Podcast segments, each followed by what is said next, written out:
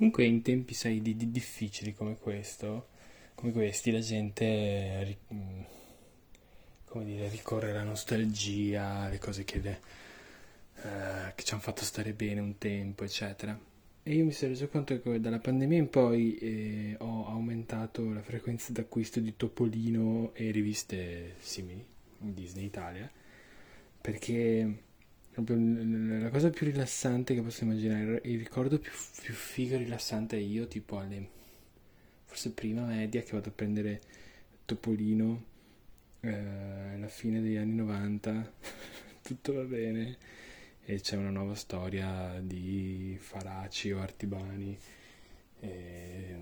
e sono mega contento. Tutto questo per dire che sono stato a prendere la settimana scorsa il Topolino e, e mi sono reso conto che poi eh, in allegato doveva esserci pri- la prima parte del deposito di Zio Paperone. Eh, costruisci l'edificio più famoso di Paperopoli, è una roba in più parti e ti costruisci questo deposito di, di Paperone che io però non, non ho ricevuto in allegato e prima stavo andando dall'edicolante proprio mi sono fermato all'ultimo e stavo prendendo lì dall'alto dei miei 33 anni a, a dire scusi perché non mi ha dato la prima parte del deposito di Zio Paperone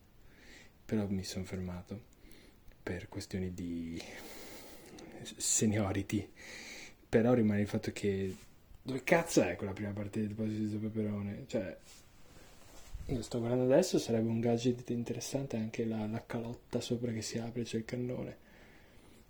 Boh, vabbè, mai una gioia veramente.